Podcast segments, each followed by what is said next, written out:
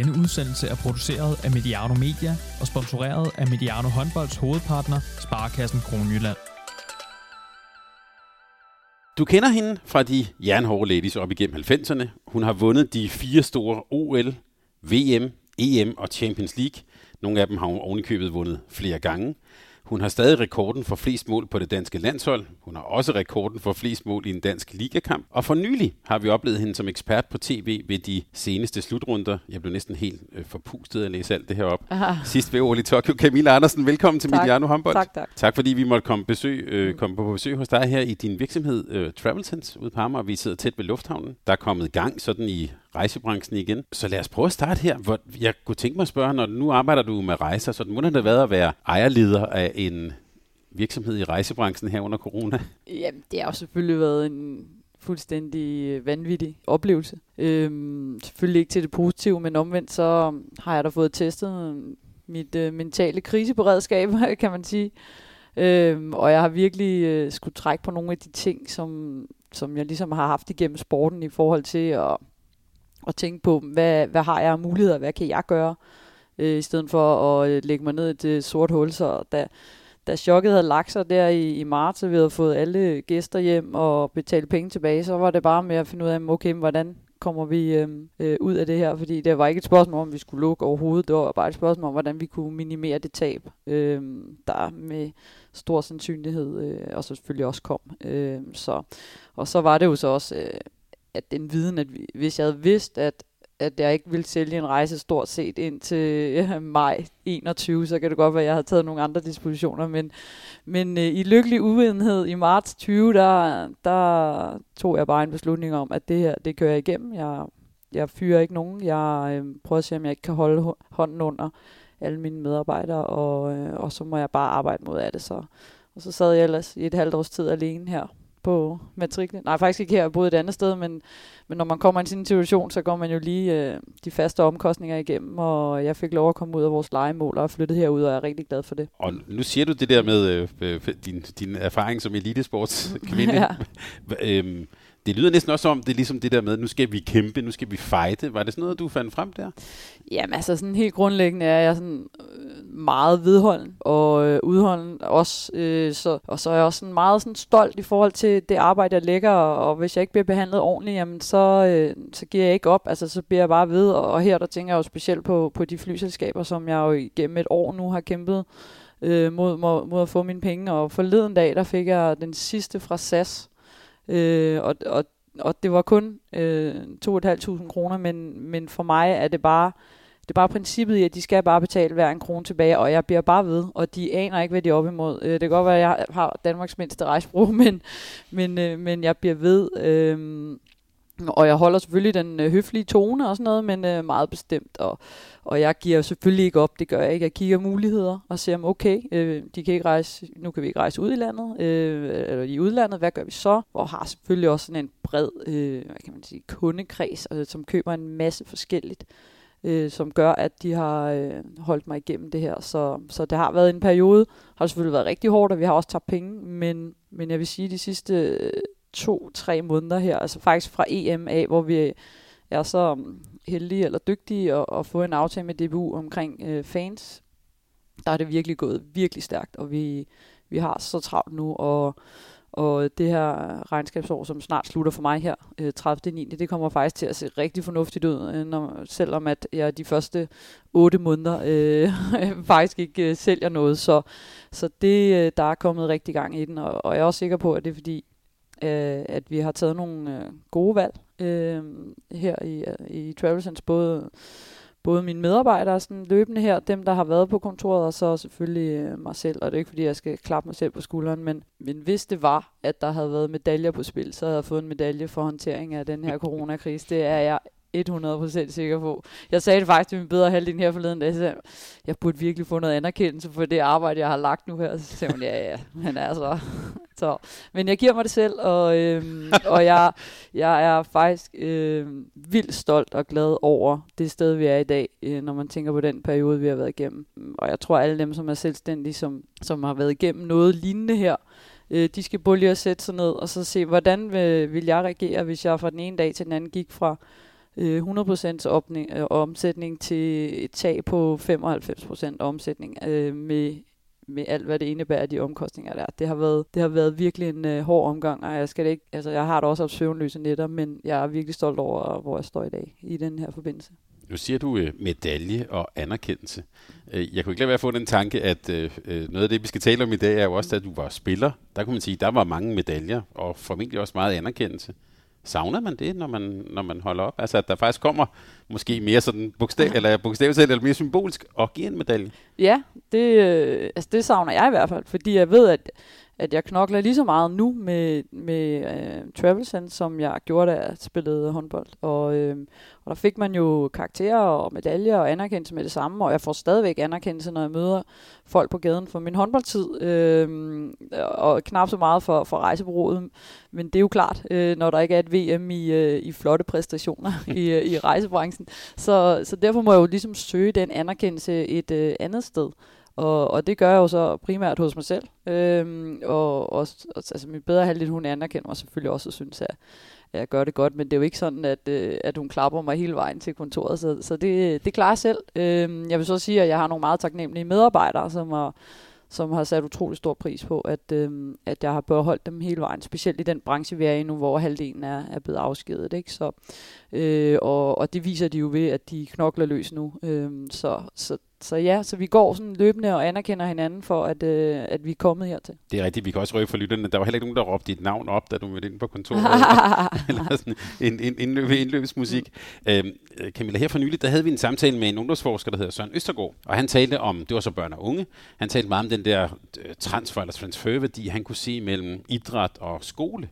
Øh, jeg ved, du er blevet spurgt om det før, men, men hvordan har du oplevet det, som du var lidt inde på det selvfølgelig, men det her, den transferværdi fra dit idrætsliv til dit arbejdsliv her? Jamen, der er jo mange, der siger, jamen altså, hvis man nu kigger på de her landstrænere og ser den der ledelsesstil, de har, så putter vi det ned over en virksomhed, og så har vi et vinderhold, og, og det er jeg faktisk rigtig uenig i, fordi det er ligesom to forskellige øh, verdener, der er i forhold til de medarbejdere, man har kontra virkelig elitepræget spillere. Øh, men der er jo selvfølgelig nogle ting, som man, øh, man sagtens kan tage med over. Det er både på børn- og unge-niveau, men også på, på øh, medarbejderniveau. Og det er jo selvfølgelig øh, altså flid. Flid betyder bare utrolig meget. Det her med at, at, at virkelig arbejde for det, og ikke bare øh, tro, at talentet øh, ligesom bærer det hele. Øh, talentet giver lige det sidste, men, men hvis du ikke er flittig, og det er uanset hvad du laver, så kommer du aldrig det stykke. Øh, fordi der er faktisk større chance for, at, at du når toppen, hvis du er flittig, end hvis du kun er talentfuld. Øh, så så det, det, når jeg er ude og holde foredrag omkring sådan nogle ting, med hvad, transformationen og ligheden og sådan noget, så taler jeg faktisk rigtig meget om det. Øh, og så det her med at være, at være vedholdende og udholdende og ikke give op og ligesom kigge på, på nogle af de ting, som man rent faktisk skal gøre noget ved, i stedet for at hæfte sig ved alle mulige andre ting. Øh, og så holde fokus øh, på, hvad er det, der gør, at jeg kan blive bedre? Hvad kan jeg bidrage med at tage noget ansvar i forhold til egen udvikling? Og ikke bare øh, sidde og læne sig tilbage, og så, og så vente på det. Anne Andersen sagde det faktisk rigtig godt, når, dengang vi trænede. Så er du kommet for at træne, eller er du kommet for at blive trænet? Der, der er virkelig stor forskel. Øh, at, at at hvis man er kommet for at blive trænet, jamen så kunne du lige godt gå hjem, øh, fordi så står du bare, men hvis du er kommet for at træne, så er du der, fordi du rent faktisk gerne vil være bedre, du selv er med til øh, at, at udvikle dig. Så, så det, det betyder rigtig meget. Så, så der er meget hårdt arbejde i at, og, øh, at få succes med, med, med ting, øh, synes jeg. Og det gælder uanset om det er øh, noget kunstnerisk, noget sportsligt, noget arbejdsmæssigt. Så Øh, så så nogle, det er mange af de ting, som jeg har taget med. Ikke? Det her med, at jeg er enormt flittig. Øhm, og så har jeg øh, ja, et meget, meget højt indre tempo, eller hvad man siger, jeg har et, et stort drive, øh, som måske godt kan stresse mine omgivelser lidt. Øh, og nogle gange stresser det også mig lidt, fordi at jeg måske har nogle for høje forventninger til, hvad mine omgivelser skal have af tempo i ting. Øh, og det arbejder jeg selvfølgelig med, har jeg altid gjort, men jeg, men jeg er meget, meget øh, flittig og arbejder i et meget, meget højt, højt tempo. Øh, og nogle gange kan jeg godt lige øh, blive lidt skuffet over, at, nu, at dem, der lige er omkring mig, ikke måske at, ikke lige har det, men, øh, men det arbejder jeg med.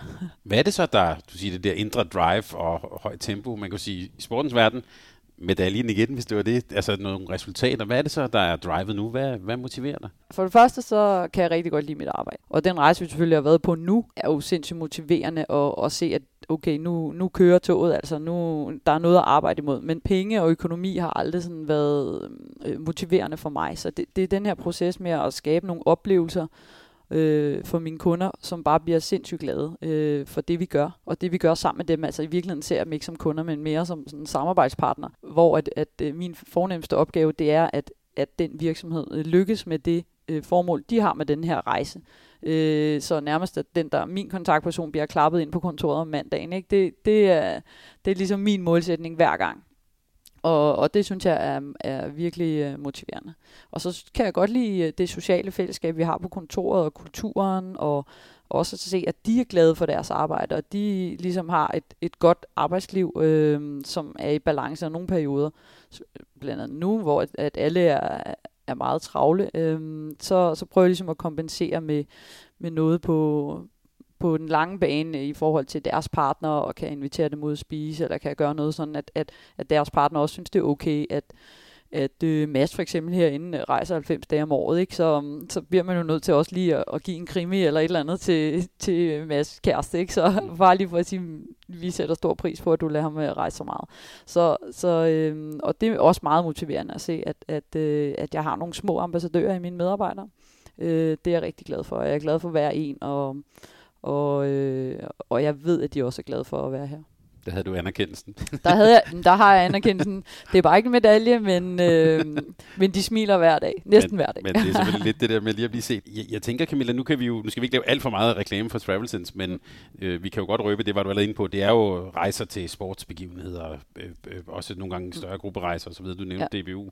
Hvis vi nu tager over en helt bred kamp, og så siger oplevelsesøkonomien, som håndbolden også befinder sig i. Hvordan oplever du den nu? Er det sådan en ketchup-effekt, at det er ved at komme i gang? Eller? Jamen, ja, det er det helt sikkert. Der er i hvert fald rigtig, rigtig stor efterspørgsel på det, og noget af det, vi sælger allermest jo, er jo øh, fodboldrejser til Premier League, til private, og der er ikke rigtig åbnet helt op endnu, øh, men, men vi, vi har travlt, og, øh, og, og folk, altså, de er desperate øh, mm. for at komme ud og, øh, og se noget. Vi kan jo se det nu med det danske landshold. Øh, vi, i, I forhold til vores aftale med, med DBU, der, der var vi sådan lidt i starten, okay, hvor mange lounger skal vi sidde på i parken? Altså, kan vi få det solgt og sådan noget? Ikke? Det var i maj måned, vi ligesom skulle beslutte det.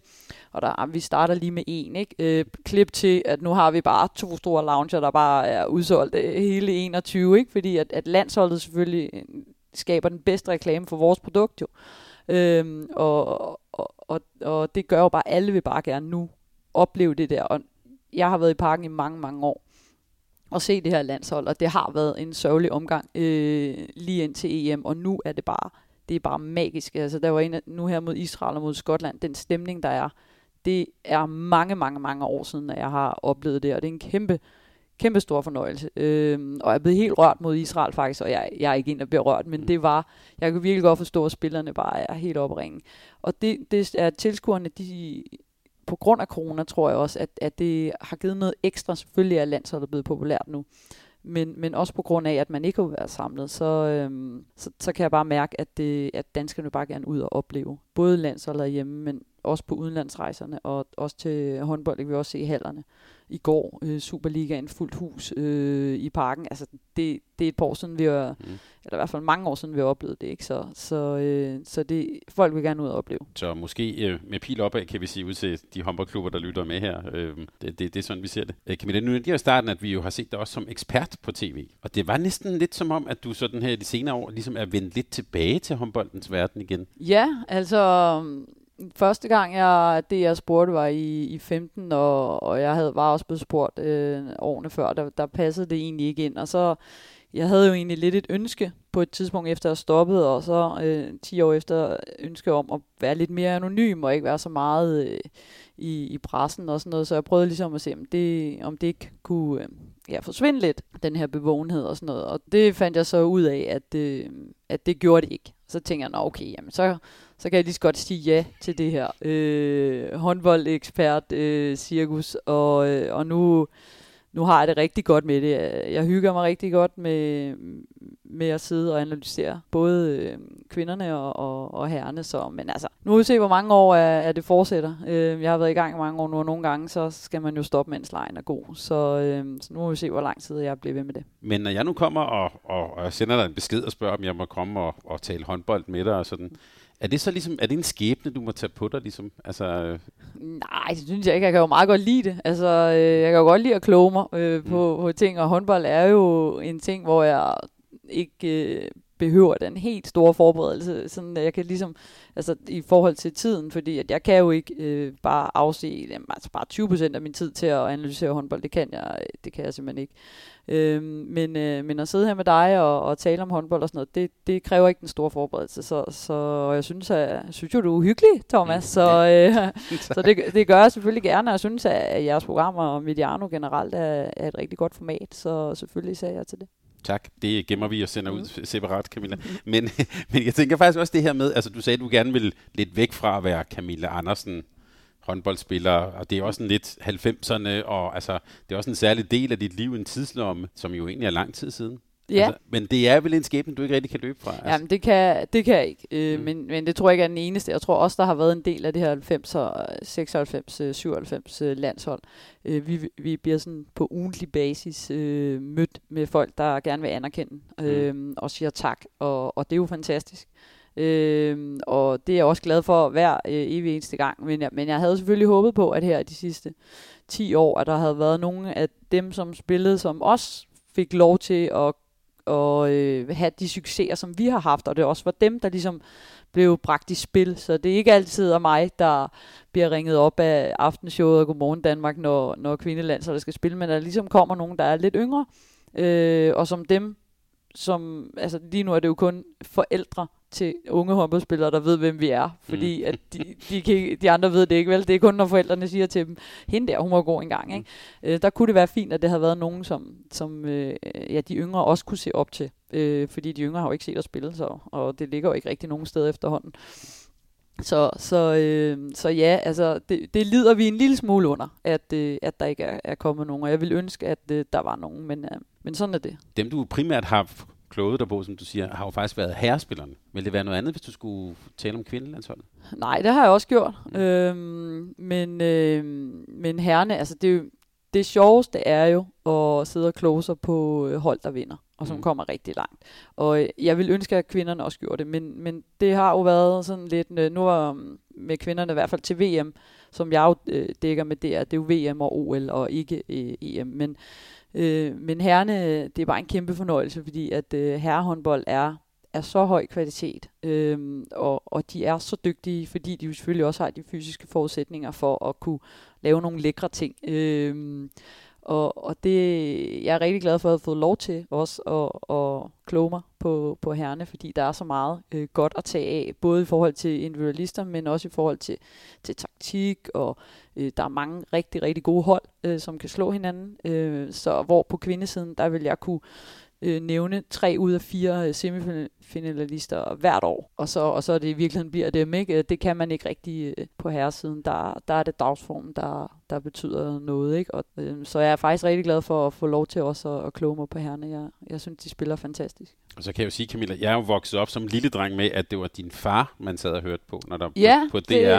Øh, med Gert Andersen, kan vi sige ja. til lytterne. Ja, men det er også derfor, jeg, at jeg har fået sådan en viden omkring håndbold. Ikke, fordi at, ikke at jeg lyttede på ham på tv, for der var jeg for, for ung, men, men jeg har jo været med, øh, da han trænede både Virum Sorgenfri og Helsingør, var jeg jo ofte med i bussen til udbanekampen. Øhm, og lyttede meget til altså deres taktikmøder og forberedelser og kiggede meget på, om, øh, om de nu også gjorde, som min far han havde sagt øh, inden på banen, og hvorfor det ikke lykkedes, og alt sådan noget. Ikke? Så, så på den måde har jeg ligesom, og så er jo opvokset, kan man sige, sådan, også med Ulrik Wildbæk, som jo også er super stærk øh, taktisk og øh, udskiftningsmæssigt. Øh, så på den måde har jeg altid haft det her analytiske øh, øje, øhm, og det har været en naturlig del af, af mit spil også. Det kan godt være, at man ikke altid kunne se det, men, øh, men det har det i hvert fald. Men det her med at være en, øh, altså der er jo meget få kvindelige eksperter øh, på, på, ja, på tv og i det hele taget. Er det noget, du overhovedet har tænkt over? Nej, det er det faktisk ikke fordi at jeg måske i min galopperende storhedsvandvid har tænkt, de har valgt mig, fordi at jeg faktisk er dygtig til det. det så meget øh, selvtid har jeg i hvert fald haft med det.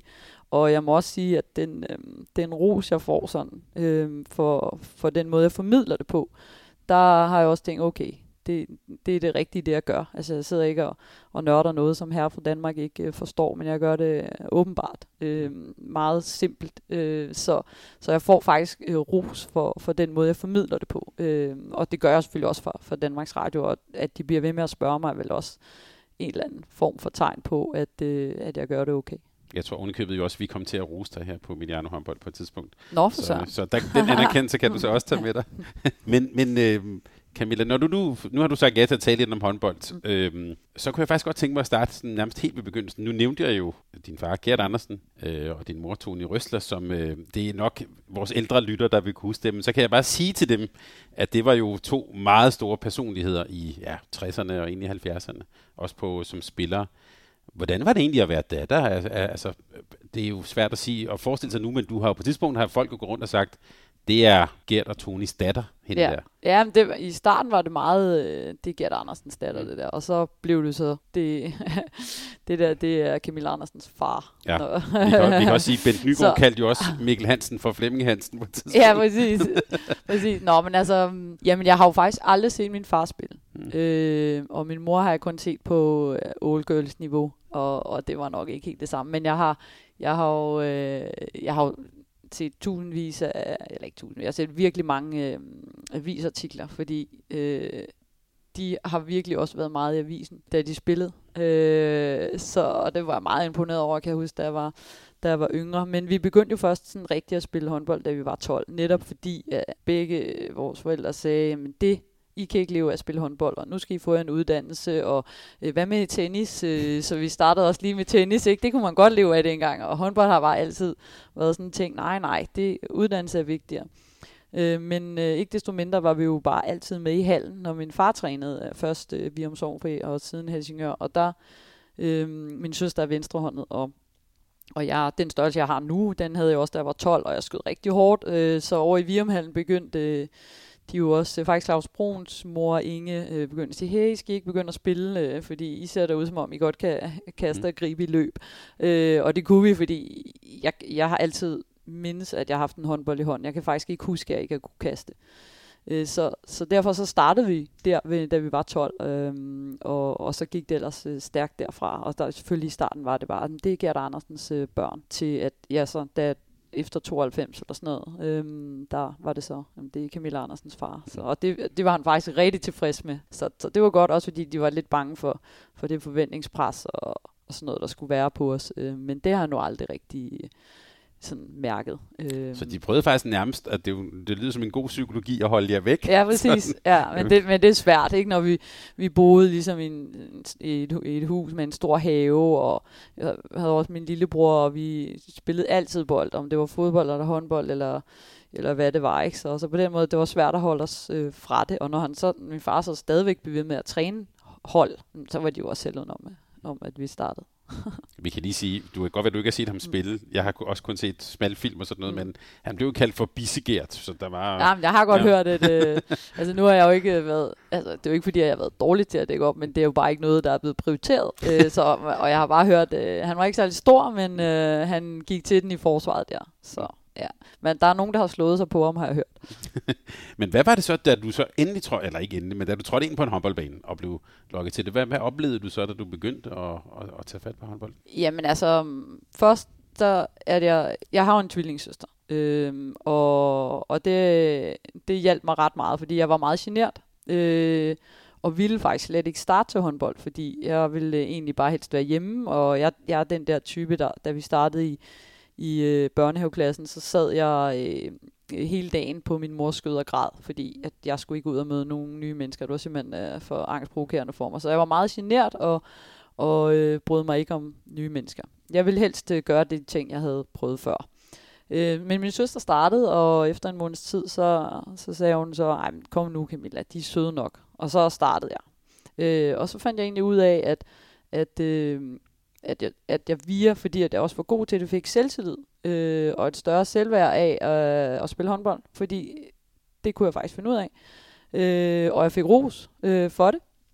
Og, øh, og så, det, så fik jeg sådan en følelse af, at hver gang jeg trådte ind i hallen, øh, det gav mig bare selvtillid. Øh, og det, det har det så gjort lige siden.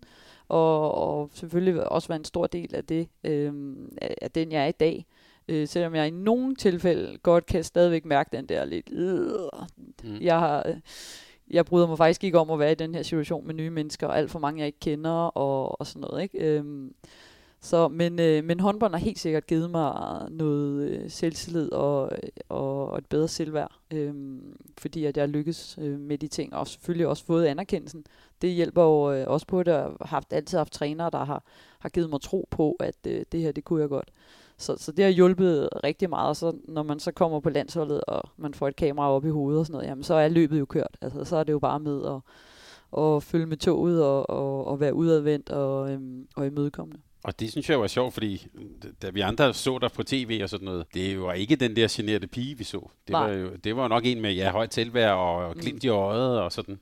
Så, så er det også den der transferværdi, det kunne du tage med ind fra handlen og fra dit... Ja, helt sikkert. Helt sikkert. Altså det er klart, at, at, at øh, når man får anerkendelse og ros og, øh, og har den der øh, selvtillid lige pludselig, fordi du kan spille håndbold, jamen det, det, er, det er noget, som har givet mig noget styrke og... Øh, og, og det var ikke sådan, at jeg var det sådan i private rammer. Der var jeg. Der er jo som jeg er, og glad og udadvendt, og, øh, og med et glimt i øje, og har øh, sådan nogen vil sige en dårlig humor, men øh, sådan, mm. trods alt øh, prøver at skabe lidt øh, god stemning, og jeg har altid været øh, sådan ærlig i forhold til mine udtalelser. Men det har hjulpet mig meget, at, at jeg har haft håndbolden til at give mig den øh, indre styrke, som jeg ligesom havde brug for for at komme ud i den store verden, uden min tvillingesøster foran mig. Ikke? Det, jeg kunne ikke blive ved med det jo.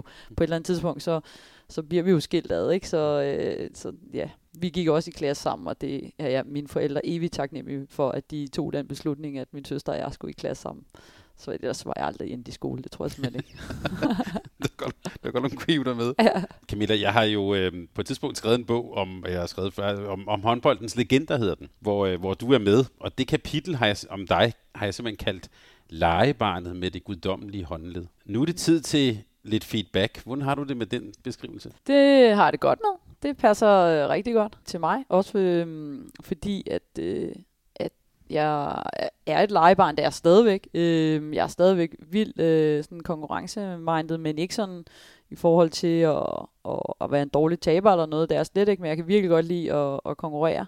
Stadigvæk at lege. Øh, med alle mine børn. Øh, jeg har både bonusbørn og selvfølgelig mine jæser og, og nevøer, og, og øh, jeg elsker at lege med dem og spille med dem, så det har jeg faktisk stadigvæk. Og så ja, og så håndled, ja, det har, det har jeg heldigvis øh, også haft. Er det, var det bare fra naturen? Altså, det, var det der, eller? Jamen, det, det er jo svært at sige, mm. men det er klart, at øh, efterhånden som årene gik, øh, der blev øh, mine medspillere og forsvarsspillere jo meget større end mig, og, og det kræver jo ligesom, at, at jeg startede på venstre bak, øh, og når man kun er 1,69, og, og der står nogen, der er 1,80 plus øh, over for en, så bliver man jo nødt til at prøve at se, hvordan kan jeg skyde på mål, øh, og så stadigvæk øh, altså, kunne ramme målet, uden at skulle skyde på raden hele tiden. Og så, så arbejder man jo med, med en masse skudvarianter, og så har jeg bare jeg ved ikke, altså jeg, jeg, jeg har haft et godt håndled, jeg har kunnet svirpe den øh, øh, til sidst, men, men jeg, det, er jo, det er jo teknik, og det er jo sådan noget, man øh, øver og øver og øver, og, og du kan også se sådan en som Mikkel Hansen, jamen altså, det, hans håndled er jo helt vanvittigt, øh, og man sidder og tænker, at han er den eneste i verden, der, der kan det, og det er han nok også, men, men han træner helt sikkert også rigtig meget på at, at finpuste, øh, og når man først ligesom har knækket koden med, med at svirpe dem og sådan noget, så har man bare mange flere muligheder øh, i øh, skudrepertoireet, men, men øh, samtidig så har jeg også altid haft øh, en rigtig god balance. øh, Øh, som gør, at, at, eller som gjorde, at jeg selvfølgelig havde tiden til at kunne svirpe den lige til sidst, fordi at jeg, jeg kunne springe mig ud af rigtig mange øh, situationer, øh, og kunne hænge rimelig længe øh, sådan i forhold til en stor, tung forsvar, der prøver at lægge en, en parade. Øh, og det kombineret med et håndled, øh, gjorde jo, at, at, øh, at, ja, at jeg har, har scoret mange mål på det. Øh, jeg har også haft mange skud. Så. Ja, ja. det kan godt være, at jeg har scoringsrekord, men jeg er helt sikkert også den, der har skudt mest. men, men, hvor, men det der med at gå og, og, altså, og, og, og finde ud af, altså du sagde, knække koden, mm.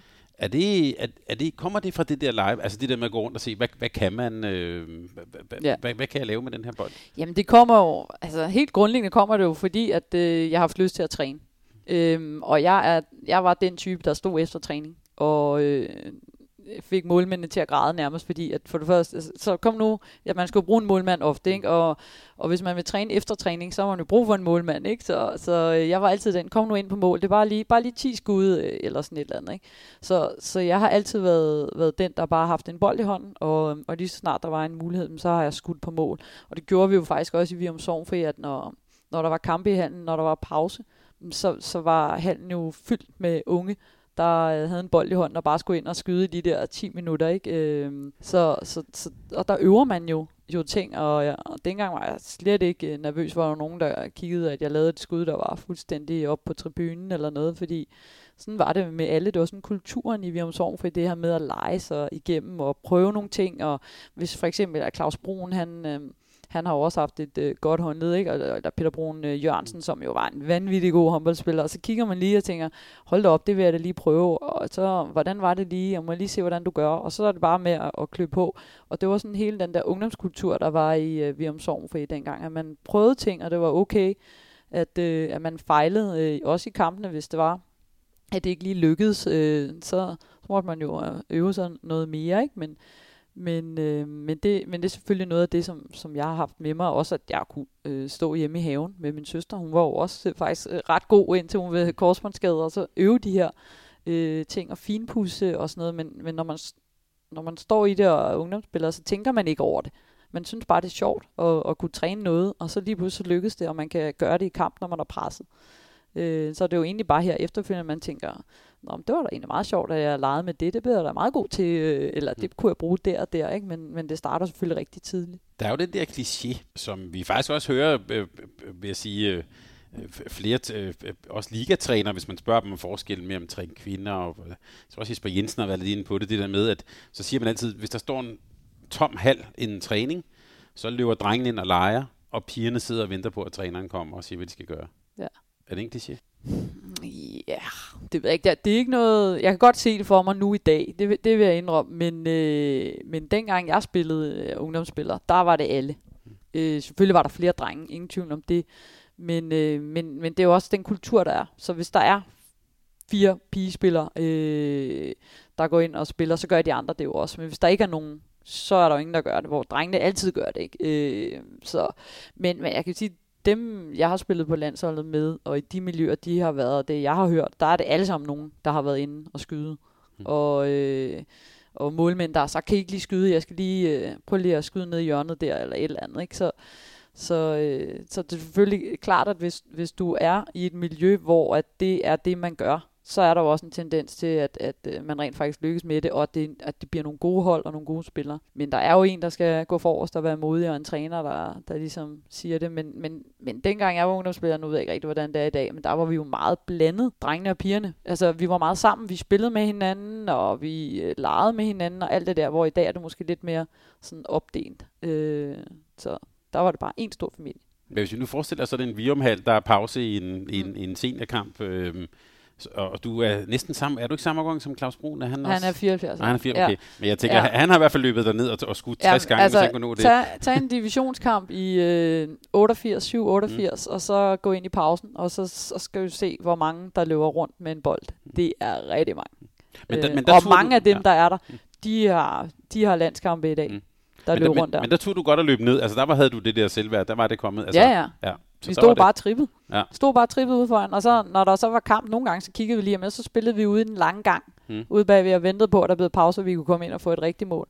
Så, og det var bare alle blandet. I debatten om, og nu taler vi om at få landskamp og sådan noget, i debatten herhjemme om talentudvikling, så er det jo tit, der kommer det der begreb om eneren. Øh, og vi mangler en ener. Og altså, når man hører sådan en debat, det kan være på tv eller sådan noget, så, går der, så kan du sætte dit stopur på, så går der 30 sekunder, før der er nogen, der har sagt ordet Camilla eller Anja i, ja. den, i den diskussion. Så jeg får lyst til at spørge, altså havde I simpelthen mere personlighed? Det er svært nej. at svare på selv, ja, men nu, men nu, nej, men nu beder jeg om det. det. Det tror jeg egentlig ikke, det, men det er jo fordi, man kobler det sammen med succes og medaljer. Øhm, og så kigger man, okay, hvem var der egentlig dengang? Godt, der var Anja og Camilla, øh, er jo nogle af de første, der ligesom bliver nævnt der. Og, og så laver man egentlig et lighedstegn øh, mellem det. Så, men det handler om at den succes, øh, man opnår. Det er det, der gør, at man så i forbindelse med den bliver kaldt eneren. Så, så det er klart, at når du ikke har no, noget, nogen succes, og måske vinder øh, en bronze hver 8. år eller sådan noget, så, så er der ikke de der ener, fordi de der ener, det er jo dem, der ligesom er forskellen på at få medalje og ikke få medalje. Og vi ser det jo med herrene nu. Altså, der er jo også nogle ener i, øh, i Mikkel og i Niklas øh, blandt andet. Øh, og de vinder. Øhm, og det vil man også om 10 år, så vil man sige, at de havde også øh, Mikkel og Niklas. Det var godt nok nogle ener. Øh, så, så lige så snart, at du begynder at, at, at, at få medaljer, øh, sådan kontinuerligt, ikke bare en engangsfordel, men ligesom os, der gjorde det nærmest øh, øh, 6, 7, 8 år i, i streg, så kan du begynde at tale om enere. Så, så det kræver jo selvfølgelig, at, øh, at man skal have medaljerne. Så du tænker, det er jo måske en meget god forudsigelse. Om 10 år, så sidder vi og siger Mikkel og Niklas. Og, ja, det, ja, og det er 100% vi gør det. Det er jeg helt sikker på. Men hvorfor er det sådan? Altså er det bare nogle gange, så er der bare nogle årgange, eller nogle sol og måne og stjerner, der bare er, står bedre end på andre tidspunkter, eller hvad? Ja, det, det tror jeg. Øh, der er nogle årgange, hvor det hele det flasker sig, og, øh, og man får en træner ind, der forstår at, og kigge på det spillemateriale, man har til rådighed, og få det ligesom øh, i gang, for vi har jo set, at der har været, været gode hold, men man har simpelthen ikke kunne øh, få øh, kollektivet til at, at, og ligesom at udføre de ting i, i praksis. Øh, fordi der har der været gode hold tidligere, øh, med, med både på herredamer, hvor man ligesom har tænkt, hvorfor fanden kan det ikke øh, lykkes, og så kommer der en, en træner nu øh, med, med Nikolaj, som, som øh, forstår og, og motiverer de her spillere, som i forvejen er, øh, altså, som har spillet i mange år, har mange titler, både på klubplaner og på landsholdsplaner. Han, han kan stadigvæk motivere dem og øh, sætte dem op til at være og, og spille med i, i finalerne. Så, så, øh, men det er klart, at, at altså en Mikkel kommer måske en gang ja, hver 100, ej ikke 100, der var også Jørgen P. og sådan noget, ikke? Men, men, men der går lige en 50 år øh, per gang, ikke? Så, øh, så, så, og det gør jo så, at det lige er der, hvor det hele bare kulminerer, samtidig med, at man har en vanvittig god målmand. Øh, Øh, så det er to vigtige øh, poster, der gør, at, at, øh, at man har succes hen over en, en årrække. Og det venter vi jo stadigvæk på med, med kvinderne og håber på, at det kommer på et eller andet tidspunkt. Jeg er helt sikker på, at Jesper er den rigtige træner øh, til det. Øh, så nu skal vi have, have spillerne med os. Nu har vi, nu har vi været omkring den øh, øh, pigen i, i Virmhallen, der, mm. der, der fik selvværd og så videre. Øh, der gik jo i virkeligheden ikke særlig lang tid fra det til du allerede som 18-årig sådan kom omkring det danske landshold.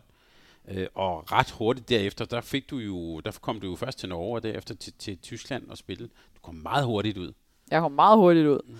Men øhm, ja, øh, jamen det, det gik også meget stærkt, fordi jeg, jeg jamen allerede der som 12, 13, 14 år kom vi jo på, øh, min søster er jo på alle de der udvalgte hold, der var. Øh, og, og vi kom til at være en del af det her plan 92, som Ulrik Vildbæk var med til at, at etablere. Det gjorde, at der kom en, en øh, rød tråd i talentudviklingen i, i håndbold, og at man ligesom den måde, man spillede på på yndlinglandsholdet, skulle også være den måde, man spillede på på ungdomslandsholdet og A-landsholdet, sådan at, at der ikke var for store spring. Øhm, og, øh, og så var der jo et, et, et godt kul, kan man sige, af os, der var født i, ja, hvad, 71, 72, øh, 70, 71, 72, 73, og selvfølgelig lige med Janne Kolding og Anja Andersen og sådan noget i slutningen af 60'erne, ikke?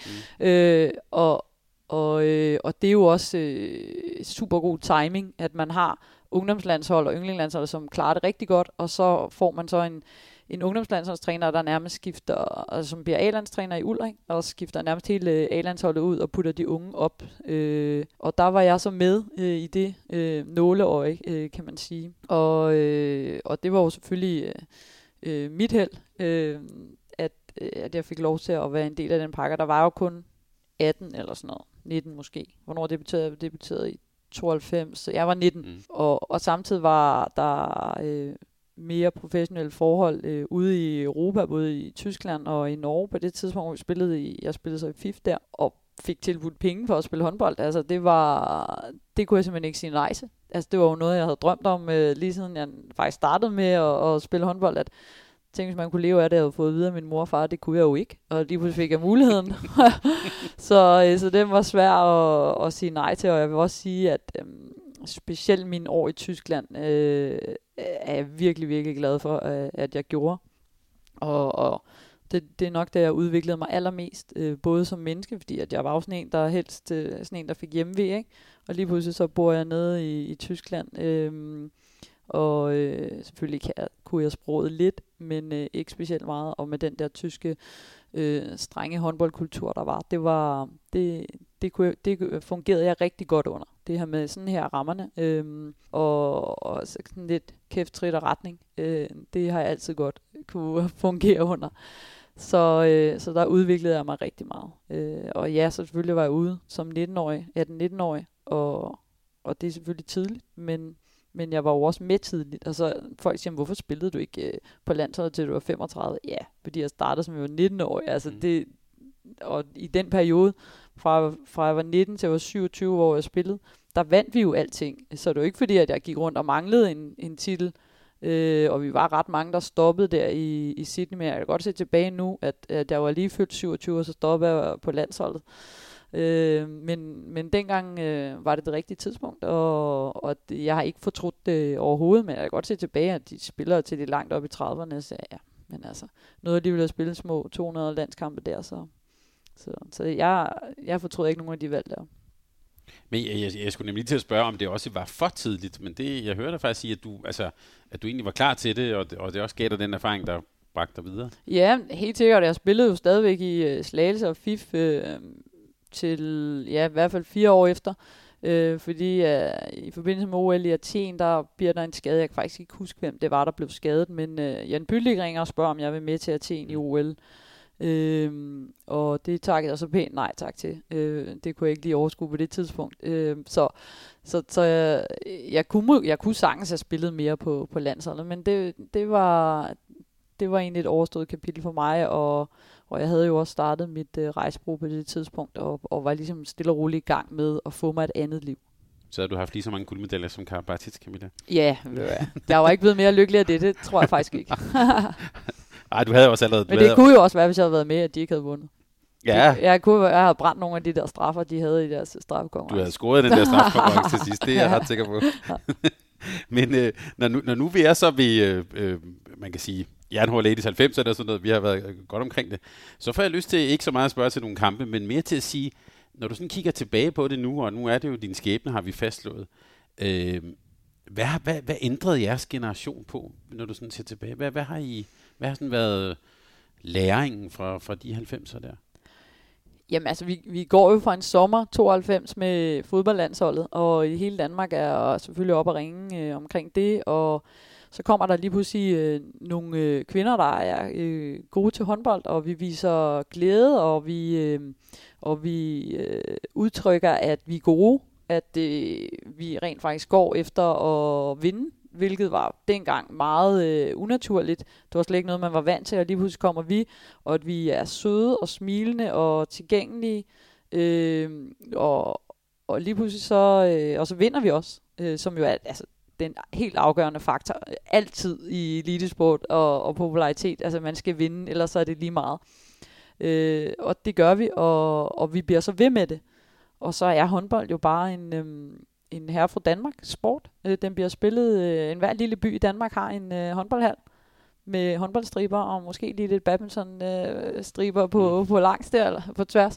Så, øh, så, så det er bare øh, en håndboldnation. Og, øh, og så i og med, at det så også begynder at blive vist på tv, øh, og, og det nærmest er den eneste sport, der bliver vist øh, på tv, og at vi samler, ja, vi samler ret mange øh, seere hver gang. Øh, så, så får vi jo den der popularitet, og folk ligesom øh, identificerer sig med os, at vi bare er almindelige øh, øh, håndboldpiger, der lige pludselig, øh, der faktisk bare er meget gode til håndbold, men at vi er meget tilgængelige, og vi gør os, øh, vi gør os umage, og vi giver os tid til at tale med tilskuerne, skrive autografer, og vi har, vi har været ude i jamen, altså, alle mulige sparkasser og sidde og skrive autografer for de sponsorer, der var, og, og, og det gør jo bare, at, at øh, folk godt kan lide os, øh, eller kunne godt lide os, og det øh, og så selvfølgelig krydret med, at, at, øh, at vi vinder, og, og også øh, den måde, vi vinder på, altså OL-finalen i, i, øh, i Atlanta, ikke? Det, det taler folk stadigvæk om, øh, selvfølgelig. Øh, det er jo også den, der altid ligesom bliver nævnt, men folk ligesom huske, at, øh,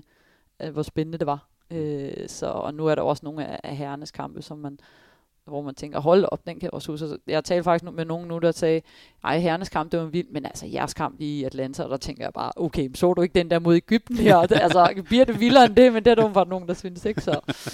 øh, så, så. Så vi har virkelig givet nogle øh, oplevelser, som mange kan huske. Og bare lige, øh, den kamp, hvis du sådan skal nævne, hvornår var I bedst? Det var vi til VM i 97. Hvorfor det? Ingen tvivl om det. Øh, jamen, der, vi var så overlegne i, øh, i slutningen af det mesterskab. Vi starter jo ud med øh, og først sige, hvorfor er der fire hold, der går med fra, fra puljen? Det var da lidt mange og, og sådan noget. Ikke? Og så starter vi med at tabe den første kamp, tror jeg, spille uafgjort den næste og kommer med hiv og sving. Og øh, alle danske fans tror, vi skal spille i Hamburg eller sådan noget, og så skal vi faktisk spille helt nede øh, i, i Sydtyskland mod Ungarn, som var en af de store favoritterne faktisk. Øh, så det hele blev ligesom vendt om, men fra den der kamp mod Ungarn og så frem, der spiller vi bare vanvittigt godt. Øh, og og, øh, og finale weekenden i Berlin, øh, som var fuldstændig fyldt med danske fans. Det var en kæmpe oplevelse. Øh, og så sker der selvfølgelig det, at de to øh, danske tilskuere bliver dræbt af en galning der, og det det var jo en kæmpe lyseslukker, men, men den følelse, man havde på finalen dagen, også med fans og nationalsang øh, blev sunget uden musik og sådan noget, det, det, jeg tror, hvis du spørger alle af dem, der har været med, både 96 og 97, de vil sige, ej, vi var gode i 97, det var vi. Virkelig. Og, og vi spiller jo, altså, vi slår jo Norge med, jeg ved ikke, 11 eller sådan mm. noget, og vi slår også Rusland, som også var, var nogle af de toneangivende i semifinalen. Så, så det, det tror jeg, at rigtig mange, der vil sige, den der, den der VM, det der VM-guld der, det var helt utroligt. Så hvis man gerne vil se et dansk kvindehold køre et norsk over, så findes den på YouTube, kan jeg sige. der er jo lavet universitetsstudier af, man kan sige, kulturen på det tidspunkt, og også på, hvordan I måske har været med til at ændre lidt kulturen, også hvordan man så på kvindelige sportsudøvere, fordi I var så eksponeret, som, som I var. Tror du, at har I været med til at ændre lidt også, hvordan man ser på kvinder og, og, og sport? Jamen, det håber jeg, øh, at vi har. Jeg kan også mærke det, øh, når jeg møder øh, dem, som kan, kan huske os.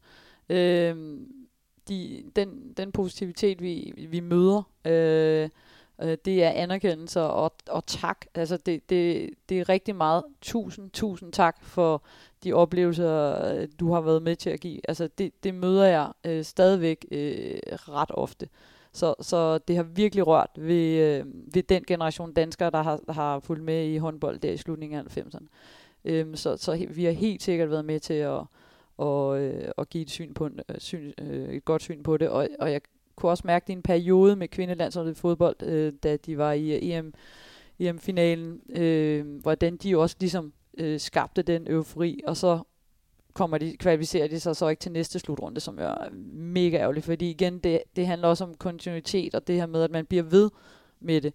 Øh, så, så derfor håber jeg også, at, at øh, både at kvinderne her til, til december i Spanien til, til VM øh, får en, øh, en rigtig god øh, oplevelse og kan få nogle medaljer, og så kan bibeholde øh, det niveau, så vil de også være med til at, at vente. Men, men det er lidt specielt med, med kvindelige holdsport. Der er jo ikke rigtig noget. Der er håndbold herhjemme, som, som øh, har succes, så er det primært på de individuelle øh, ting, som tennis blandt andet, ikke? svømning.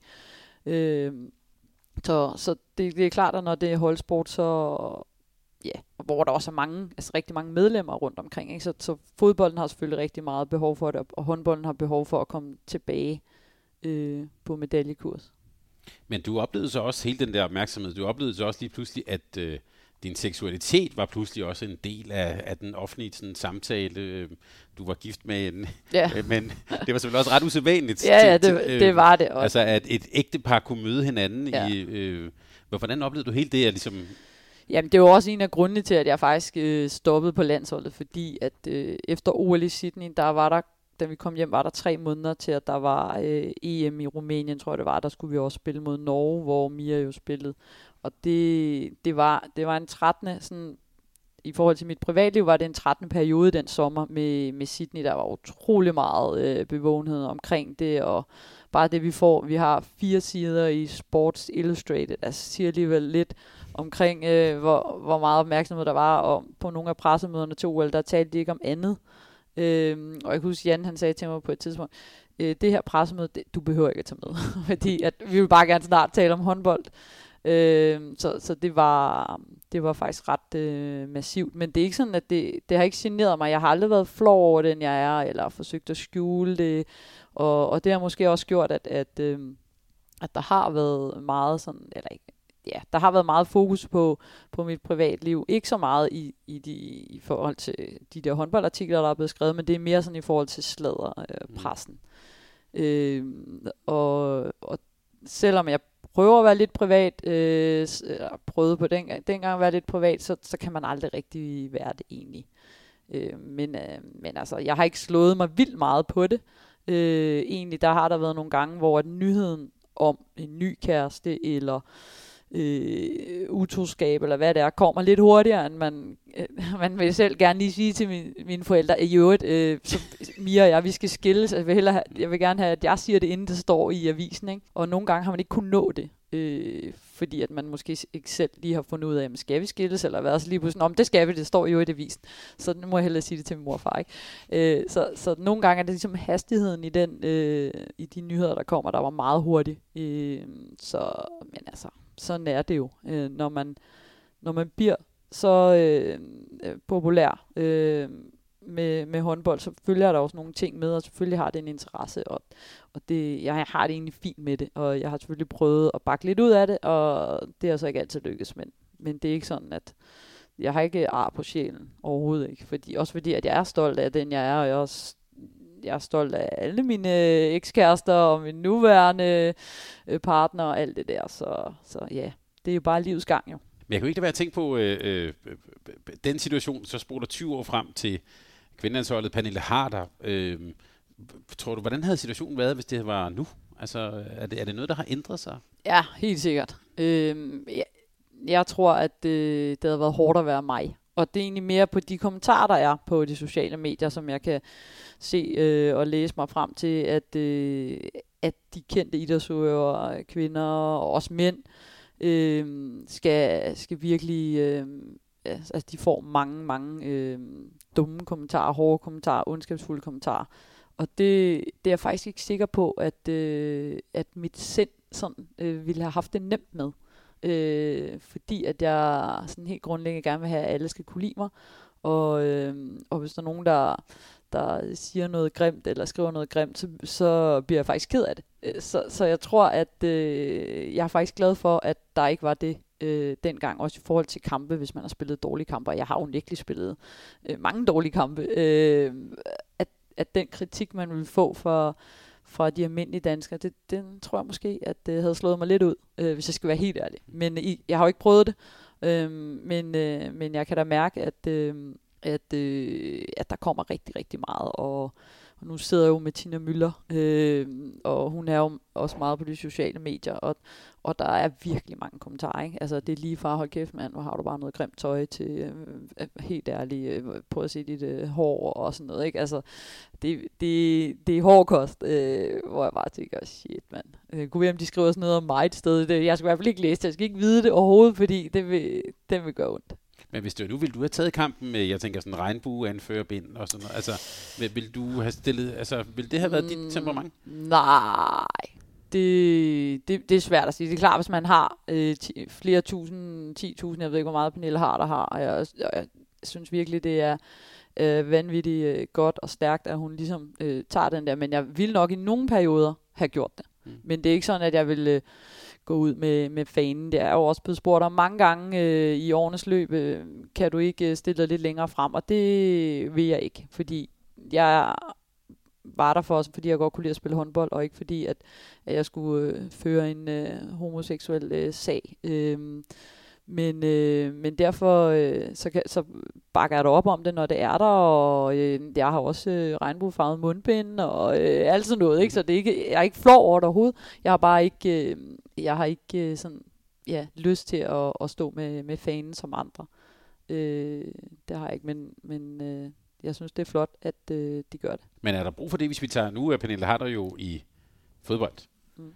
Kunne du godt ønske, der var nogen, der var lidt længere frem på barrikaderne i håndboldverdenen? Ja, men altså, jeg vil også sige, at, at øh, kulturen har jo også ændret sig. Der er ikke så mange lesbiske mere i, i kvindehåndbolden, som der var øh, dengang øh, jeg spillede. Så, så det, det handler jo også om, at, at det skal jo være den rette profil. Øh, Øh, det skal jo være en, der, der har noget gennemslagskraft, og som er en af, af de bærende kræfter på, på landsholdet, hvis det skal være eller Pernille Harder. Altså, der er jo ikke nogen som Pernille Harder på kvindelandsholdet, som er, er, er homoseksuel. Så, øh, men nu ser man jo også øh, Sebastian Vettel i Formel 1, han går også bare virkelig øh, øh, frem for, øh, for at, at støtte, øh, støtte de homoseksuelle rettigheder. Så, så det behøver ikke nødvendigvis at være en, der er øh, homoseksuel, øh, men, men omvendt, så, så er man, spiller man jo håndbold for at spille håndbold. Øh, og og øh, men det er klart, hvis man har en million følgere, så, så kan det jo godt være, at man, man føler, at man har et eller andet ansvar for at, at, at komme med noget. Ikke? Så, men øh, som Pernille Harder gør, men Pernille Harder har du selvfølgelig også øh, helt inde på livet. Øh, men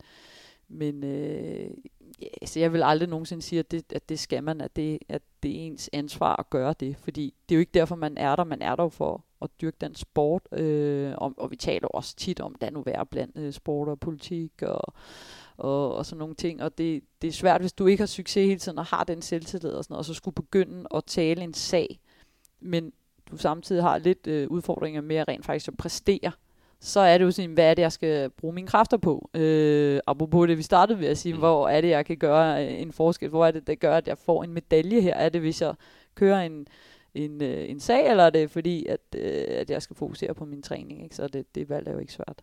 Tak Camilla. Jeg tænker, at vi skal slutte den her samtale med der, hvor du sluttede på landsholdet. Nu skulle vi ikke tale om særlig mange kampe, men der er en ting, jeg bliver nødt til at spørge dig om. Din, din sidste landskamp var simpelthen OL-finalen i Sydney i 2000. Det var ja. du lidt inde, inde omkring. Ja. Der er flere ting, jeg gerne vil spørge dig om. For det første, altså, du, vi kan sige til lyden, du scorer syv mål. Det er lidt sent, du kommer i gang. Det kan vi tage bagefter. Ja. men men øh, du bliver nødt til at fortælle det for dem, der ikke har set det, og fortælle om det første angreb overhovedet i ja. OL-finalen. Ja, men det er, det er faktisk fordi, at øh, Jan Bygli, det er jo mig, der ligesom står for, hvad, hvordan skal vi køre det angrebsspil. Og, øh, og jeg øh, havde talt med Janne, at øh, det kunne da være meget sjovt at starte den her øh, finale med et vip. Øh, hvorfor ikke? Altså, det er der nok ikke lige nogen, der regner med. Og så siger Jan så, inden vi skal ind, har du styr på første angreb? Siger jeg, ja, ja, der har jeg, jeg laver vip til Janne. Nej, siger han, det gør du ikke. Jo, det gør jeg. Nå, og så grinede han bare, så jeg ved ikke, om han troede på, hvad jeg sagde eller sådan noget. Ikke? Så, øh, og jeg havde jo aftalt med Janne som den eneste, at øh, jeg ville lave vip. De andre sagde, at jeg ville køre et øh, centerkryds højre eller sådan noget. Ikke? Så Janne var den eneste, der ligesom vidste, at jeg lægger den her et vip. Øh, så det var ligesom, så var vi ligesom i gang. Øh, det, var, det var meget fedt. Mikkel sige, hun scorede, og jeg sad i hvert fald med den tanke, den her kamp, den kan vi ikke tabe. Men det gør vi jo heller ikke. Nej, det gør vi heller ikke, men I var, I var jo frygteligt bagud med seks mål, så vidt jeg lige husker fra hukommelsen. Ja. Hvordan husker du selv den kamp? Øhm, jamen, jeg husker jo hele den her turnering faktisk som øh, et OL, hvor vi ikke var favoritter overhovedet. Vi, vi, kom, vi kvalificerede os på nærmest øh, sidste mandat til VM i 99, hvor vi blev nummer 6 eller 5. Eller, det var kun fordi, at at Norge blev verdensmester, vi rent faktisk lige fik kvalificeret os med. Øh, så, øh, og så havde vi spillet to kampe mod Norge inden, hvor vi havde fået tisk i sådan nogle træningslandskampe. Så, så forventningerne var egentlig ikke særlig store. Øh, men øh, vi havde et øh, sådan rimelig rutineret øh, kæde af spillere, som også har været med i Atlanta. Øh, så vi spiller os simpelthen bare op. Det var egentlig kun den første kamp mod Norge, at vi ikke lige præsterer, men der spiller vi faktisk øh, en rigtig god turnering øh, øh, og havde en masse selvtillid, men øh, Ungarn havde også spillet rigtig godt, og, øh, og var helt sikkert øh, favoritter, øh, og vi var sådan lidt øh, underdogs, men øh, og kommer spiller egentlig okay, men lige pludselig kommer vi bare øh, bagud, øh, og det går bare stærkt på et tidspunkt. Øhm, og øh, jeg kan huske ham, den ungarske træner, han stod og, og jublede op til tilskuerne, da de førte der med 6-7 mål, og tænkte jeg, ah, det var lang tid der igen. Øh, det må vi heller lige, nu må vi steppe op. Øhm, og, øh, og det gjorde vi. Øh, det gjorde vi virkelig. Og det var ikke bare mig, det var også uh, Annette Hoffmann uh, blandt andet, og begyndte at dække uh, rigtig godt op. Men for lige at vende tilbage til det, hvor vi startede, uh, Camilla, med det der fighter-instinkt i corona og sådan noget. For mig, når man så, ser dig spille, vi kan sige til lytteren, den ligger også på YouTube, den kamp, der ser det også ud som om, at du har den der, det skal fandme være løgn, det her. Var det også? Ja, men det, det har jeg faktisk altid. Altid. Jeg har aldrig tabt en kamp før, at øh, der er gået 60 minutter øh, og det er både på klubhold og på landshold, at det, jeg tror på det, indtil at det altså vidderligt øh, er slut. Jeg kan også huske, at vi havde en kamp i Randers med i Slagelse, hvor vi bagud med fire mål, der der mangler halvandet minut, eller et eller andet fuldstændig sindssygt. Hvor at jeg selvfølgelig også er, er, er heldig af, at jeg spiller med nogle spillere, der har den samme indstilling som mig. Det er jo ikke mig alene. Øh. Så, men, men der i Sydney, der havde jo også nogle andre spillere, som sagde, det kan jeg simpelthen ikke. Nu er det nu, er det nu sidste, sidste udkald. Øh, og, og så skal der jo ikke mere end, øh, end to-tre hurtige mål til, og så bliver Ungarn jo også nervøs, ikke? Øh, og smider bolden væk og alt det der. Og man skal jo ikke give os øh, to-tre hurtige mål. Altså det, det, det var jo simpelthen for gode til at rutinere til. Så, så, øh, så, så der, ja, der, der begyndte vi øh, virkelig øh, at tro på det. Og, øh, og ja, jeg fik så også øh, sat nogle øh, mål ind selvfølgelig, og jeg er jo aldrig bange for at skyde jo. Altså det er jo, det var jo Jans opgave at tage mig ud, hvis han synes, jeg har brændt for meget. Ikke? Så jeg, det er jo ikke fordi, at jeg stopper med at skyde, bare fordi, at, øh, at jeg brænder. Camilla, tak fordi vi måtte komme og besøge dig. Jamen, tak fordi jeg Og jeg får lyst til at sige, som mange andre af de folk, du støder på, tak for stor oplevelse. Det var slet. Og tak fordi du lød med. Tak fordi du lyttede til en podcast af Mediano Håndbold. Hvis du kunne lide udsendelsen, så husk at abonnere på Mediano Håndbold, der hvor du hører podcasts. Så får du den seneste udsendelse serveret direkte til dig. Du må gerne fortælle dine venner om os, og husk at følge os på Facebook, Twitter og Instagram. Milliard håndbold kan lade sig gøre, takket være Sparkassen Kronjylland. Vi har gået hånd i hånd siden foråret 2018.